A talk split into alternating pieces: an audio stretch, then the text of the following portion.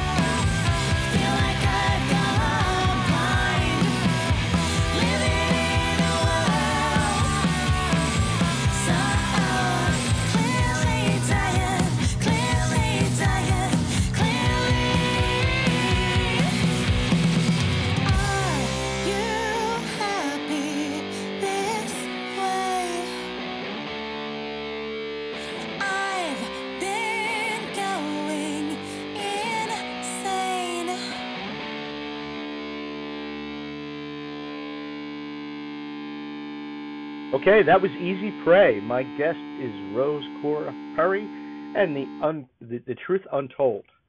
Whew. good. Didn't blow that one that time. Uh, yes, I know. It's, it's quite the complex name. So, believe it or not, it was actually inspired, though, by um, Joan Jett and the Blackhearts, right? Because Joan Jett being the front woman and the songwriter and kind of the face that everybody identifies with, while she is a Blackheart and considers herself part of the band, I started out as a solo artist uh, before forming this band, and I remained the, the sole songwriter. So we are the band. We are collectively known as The Truth Untold, but like Joan Jett, I'm trying to position myself as a front woman and the songwriter in the, the same kind of um, capacity, hence the complex name. it, it it works. It works. I, cool. Definitely. That's, that's pretty cool. Um, yeah. Well, let's get a little bit more into that. And uh, how did you how did how did you start? Tell, tell us about your musical journey. How did you get to here?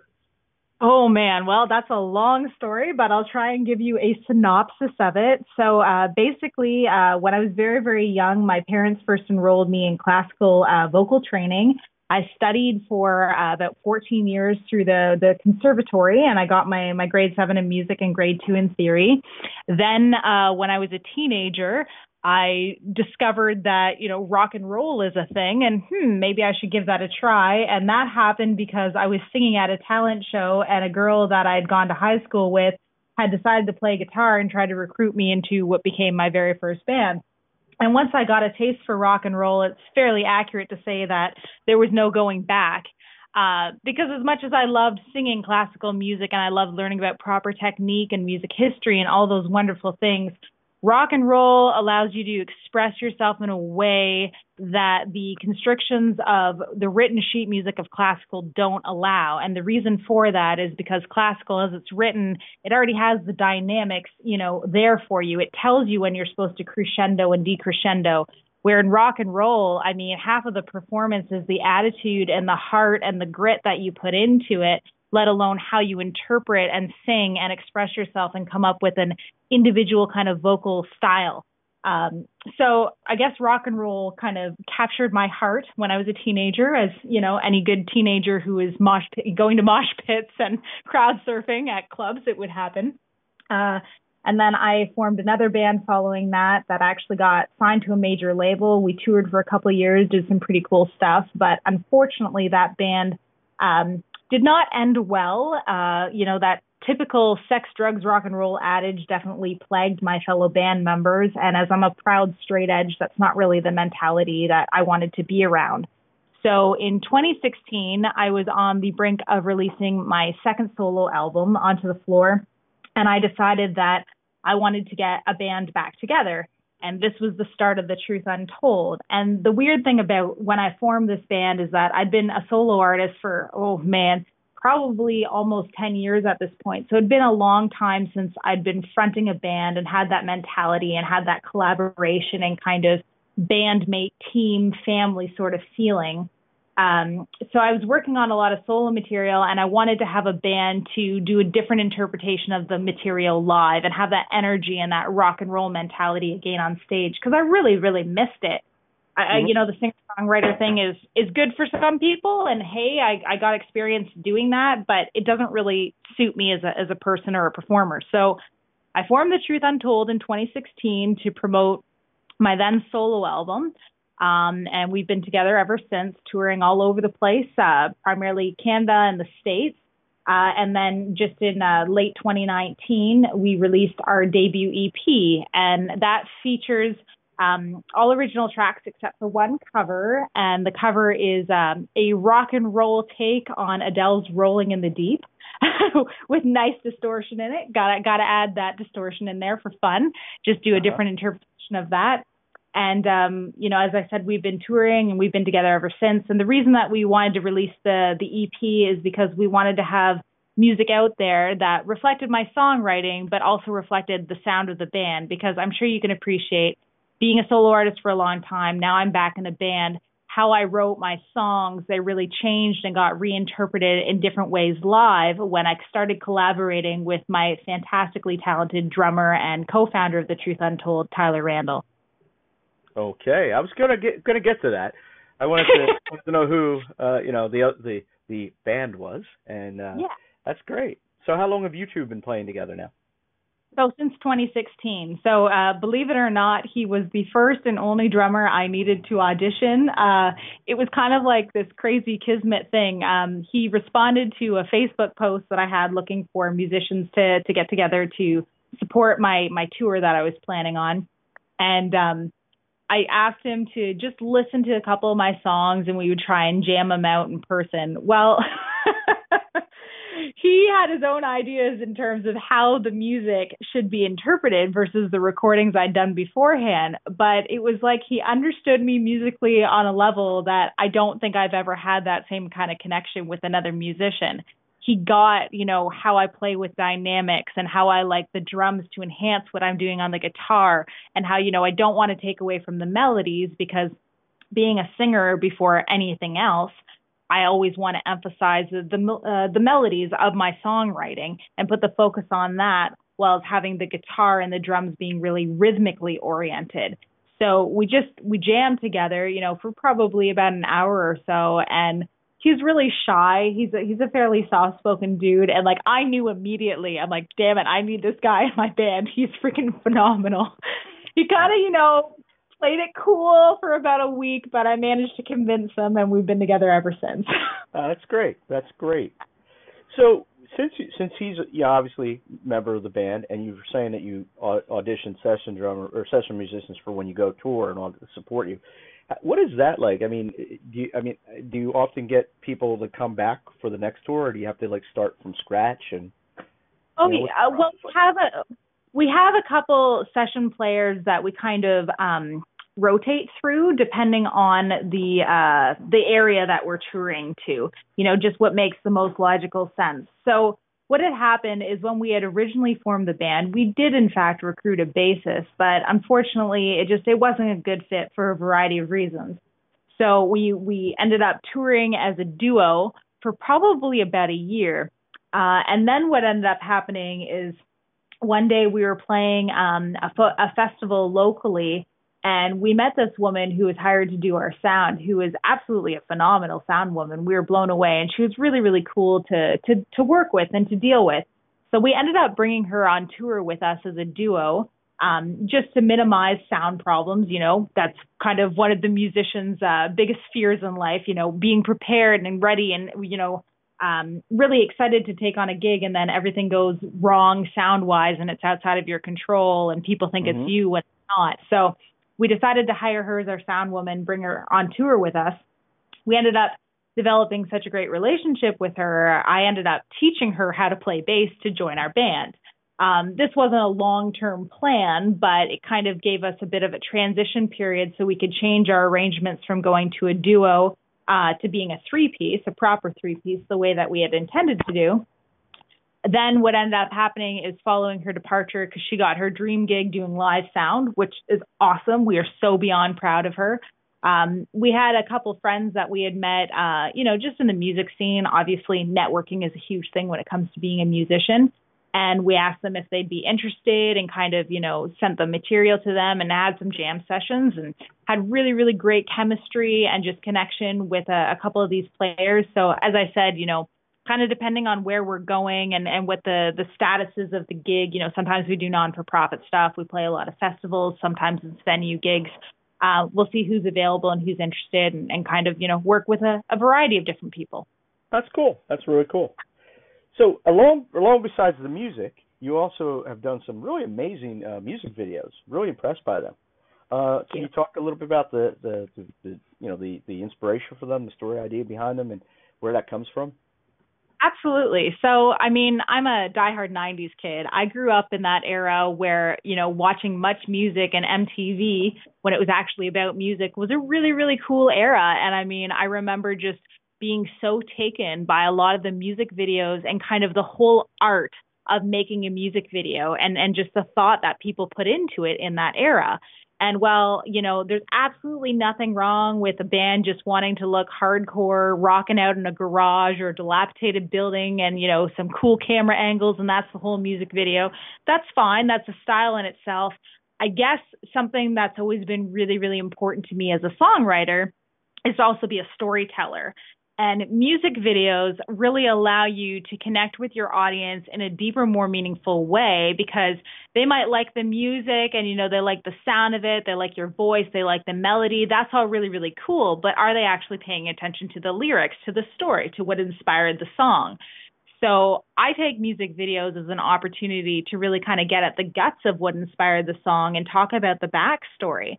So for the song Easy Prey, I wrote that when I was feeling kind of really upset by what I was seeing in the media and, you know, what was going on in terms of just, uh, you know, I, for for lack of a better word, it, it seemed like propaganda was being shoved down people's throats. And there was a lot of misinformation.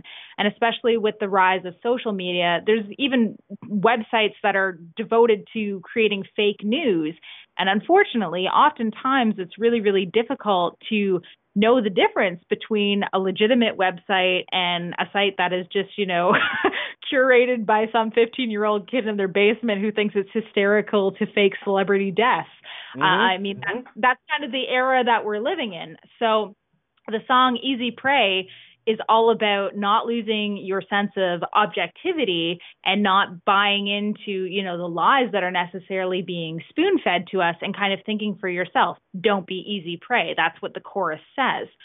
So what I did with that inspiration of the lyrics is, from a video stance, I turned it into a story about two people who become so encapsulated with their online virtual reality that they're completely ignorant of what's going on in the real world, and they end up getting kidnapped because of it. Absolutely. Absolutely. And that was great. I thought it was well shot and, and everything. Thank you. So, it's a fun thing. It's a fun thing to do, but it's it's very time consuming. Oh, you know, oh, yeah. Writing a script to hiring actors to, you know, doing all the shots and the editing. It's, it's a lot of work for sure. Well, you know, for it to turn out that good, I, I would expect it to, to be a lot of lot of work. You know what I'm saying? It's supposed to be something thrown together, and it's it's very high production, and you can tell that just by the way that it looks. Well, I appreciate that, and I will pass on your kind words to our videographer as well. Oh, perfect. Absolutely. Hey, um, here's something for you. Now, think about this. Take a moment if you need to. Think, what was the first record, C D, cassette, I don't care what it was, that you purchased with your own money? That's always a tough question. This is this is having to go back into the crevices of my mind. And it wouldn't have been a C D. It would have been a cassette. Uh, as I said, I'm a nineties kid. Yep. yep. Um, very first cassette I ever purchased. Hmm. You know, it was probably Aerosmith, Get a Grip. Okay. So the whole album, or was it a single? No, no, it would have been the whole album. Okay. Yeah. Wow. All right. That's cool. That's cool. Hey, Aerosmith had some great bangers in the nineties. I mean, they really, really did. I know that diehard Aerosmith fans might disagree, thinking oh, that no. No, the Walk Away era was superior, but the Get a Grip album, I still think rocks front to back. Eat the Rich, Living on the Edge, like those are great, solid tunes. Absolutely, absolutely. I saw them many times during that era.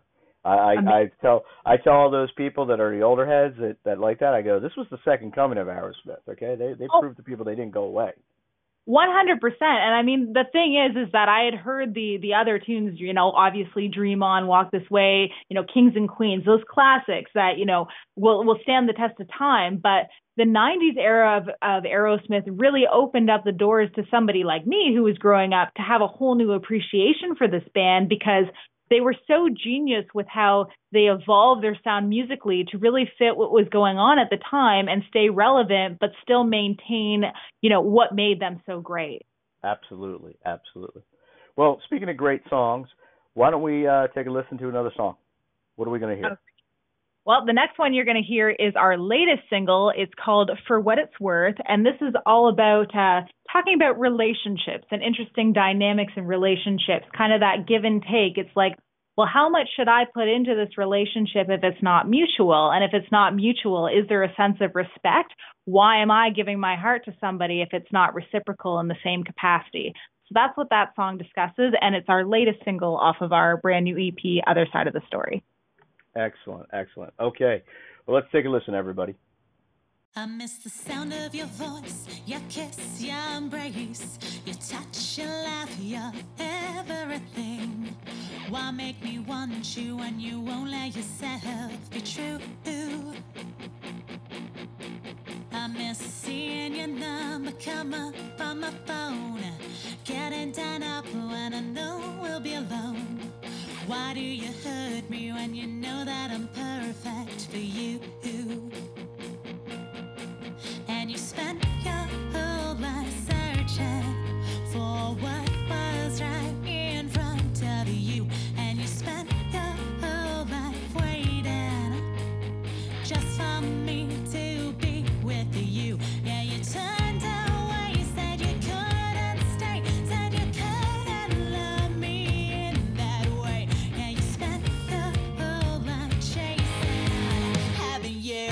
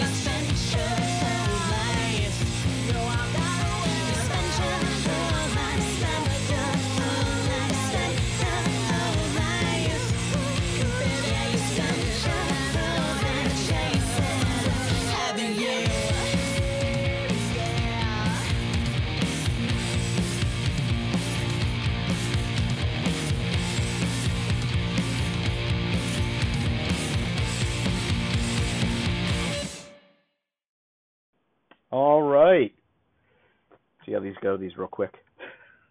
I gotta laugh now. I'm thinking about it. Uh, I gotta tell you, uh, all right, I love that song. That was just just great. So, thank you. That one is inspired by Lyrically, it's inspired by personal relationships and personal experiences. Um, musically, something interesting that I try to do with my songwriting is I'll pay homages to different artists that have inspired me, you know, kind of across the board, across genres and across eras. Uh, and there's a bunch of different homages in there. Some are subtle, some are not so subtle. Are you able to hear any of them? Uh, I think I heard some of them, yeah. I mean, you know, uh, I'm, I'm always bad at guessing those things, to be quite honest with you. Well, why don't you, why don't you lay some of them on us? Sure. So the beginning harmonics are actually a homage to the original For What It's Worth song by Buffalo Springfield. Love that song. Mm-hmm. Uh, the bridge is an homage to Tegan and Sarah. And then the drum pattern during the verses is an homage to an old, early Foo Fighters song called Ecstatic. Nice, nice. Yeah. I'm sure there are people out there that have picked up on that and know that. I, I that's that's not who I am, unfortunately. Sometimes.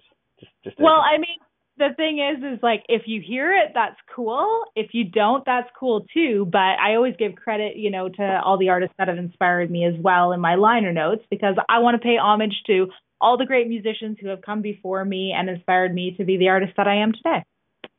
Absolutely, totally understand that. So let's get to the elephant in the room. Okay, besides not being able to go out someplace safe and take a walk in your neighborhood, how have you been handling this lockdown?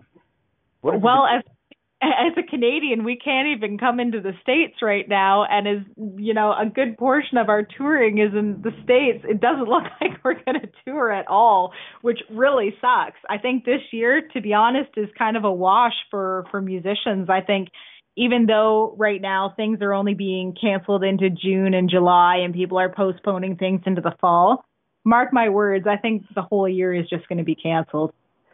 Yeah, it's looking that way more and more. Have you uh, have you guys uh, messed around with any uh, any virtual streaming type shows or anything for yourselves? Like See, and what I just brought up, what I think is kind of a contentious issue. So I am one hundred percent all about people wanting to maintain contact and connection with their fans in, you know, a really, really personal way. And I get that a live streaming concert could offer that.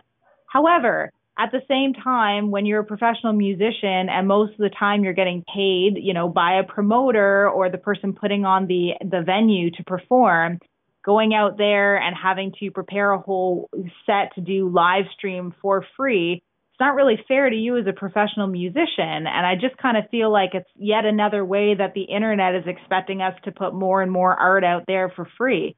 Like if illegal downloading was bad enough, then we have streaming, which hardly pays anything and is basically not worth your time. Now we have live streaming where we're supposed to give concerts away for free. Like the reality is, as much as, you know, we appreciate fans and, and people, you know, being excited about our music and wanting to see us, at the same time, we can't keep making that music and we can't keep going on tour if everything we give away is free. Oh, yeah, yeah. I wasn't talking about, about free or anything else like that. So several artists that uh, we've interviewed in the past who are doing that, okay, they they have people either donating, you know, money to them through Cash App or Venmo, or the one group, um, Soraya, they actually did a thing on Stage It Live where people had to purchase purchase online tickets and then okay. be able to view the show. So, yeah, I w- I'm not about giving stuff away for free. I mean, if you want to do that, that's fine. But no, sure. Not a whole concert for free. Never, ever, ever. No, no, it shouldn't be that way at all. I totally agree with you. Right. And, you know, perhaps it's a difference between what's going on in the States and Canada too, right? Because I can only speak to what I've seen, but the, the performers that I know within my social circle personally, they've all been either doing a whole live stream concert for free, trying to get a government grant to do one, or they've been raising money for, you know, some other cause. And hey, you know, I am one hundred percent all about donating, you know, my time and money to other causes as well. You know, something that I do on an annual basis, for example, is I'm the M C for the Defeat Depression campaign in my hometown. Nice. And I'm an integral part of that movement. And that's something really, really important to me. And I don't, I don't get paid for that. I do that because I believe in the cause. So I'm, I'm, okay and totally supportive of people wanting to do that. I guess I just worry about live music being further devalued by, you know, live streaming kind of getting really, really promoted heavily.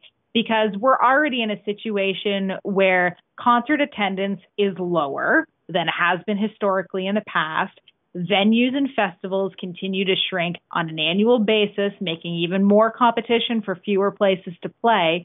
People are bitching about ticket prices being higher, yet ironically won't purchase artists' merchandise or buy their music. So what do you expect? And I just don't want this to be yet another thing mm-hmm. contributing to people not supporting musicians in a real way.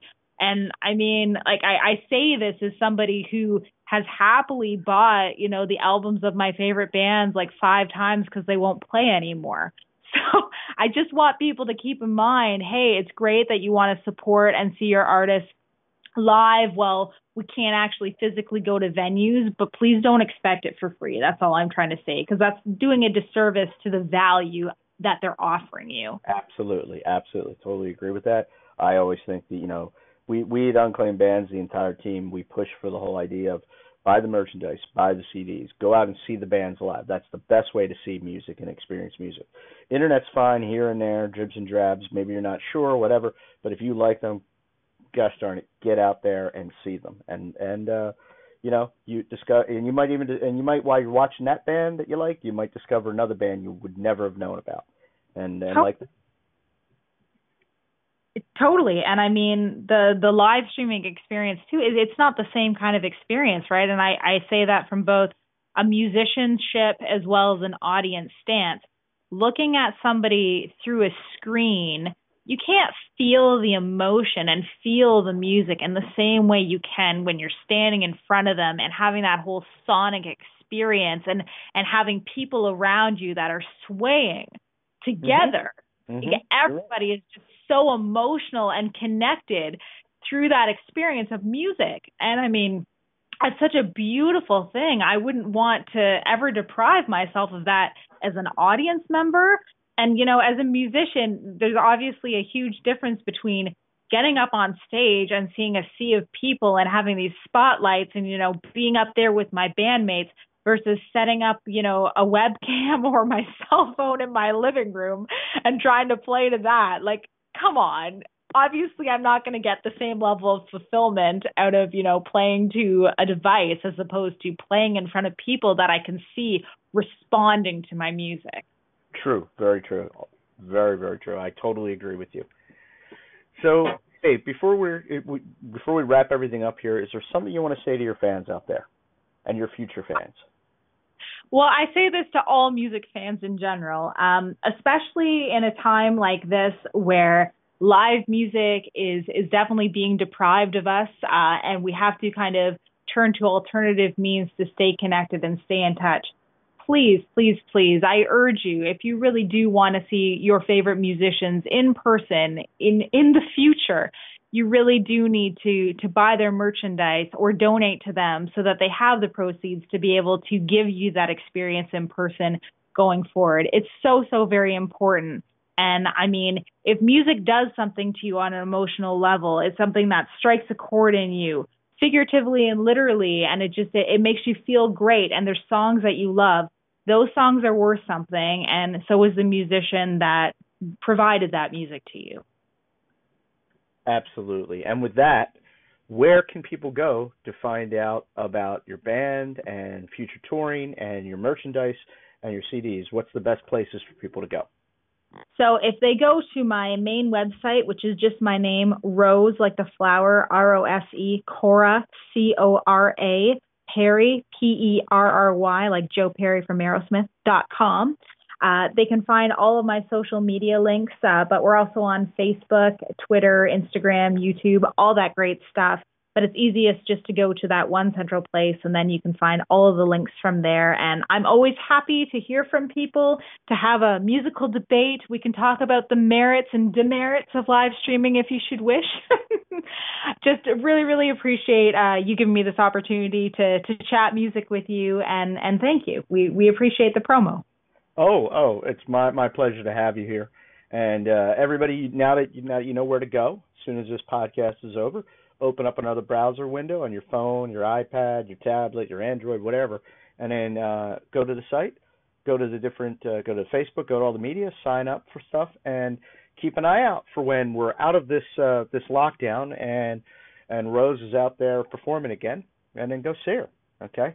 And go see everybody. D- don't even come home for like a week. You've, we've all been locked inside too much, okay? Sleep on the street. It's called, called urban camping. I don't care, all right? Just get out, people. Um, Rose, I want to thank you very much for taking the time to do this. I, I do greatly appreciate it. And um, everybody, my guest has been Rose Cora Perry and The Truth Untold. Uh, make sure you, like I said, I can't stress this enough. Make sure you go out and uh, get online, go out and see her when she plays, buy her stuff. And, you know, and I bet you, I bet you at a venue, if they buy something, you'd sign it, right? Heck yeah. Yeah, see, get an autograph. That way later on when you, can, you can't get that close to her because of her security and everything, okay? You'll go, yeah, I had her signature back then, and she personalized it, okay? Well, one can only dream, right? Well, absolutely, absolutely. And and you know what? Do it for all the friends. You can go, haha, look what I got, okay? I mean, let that be your motivation if it has to be, people. Rose, thank you. Okay, no, you have a great night, and stay safe. You too, and, and have a good one, and keep on rocking, and stay happy, and stay healthy. Thank you. All right, everybody, till, till next time. The statements, views, and opinions expressed in this podcast are solely those of the individuals, and in no way reflect the views of Unclaimed Bands, its parent company, or subsidiaries.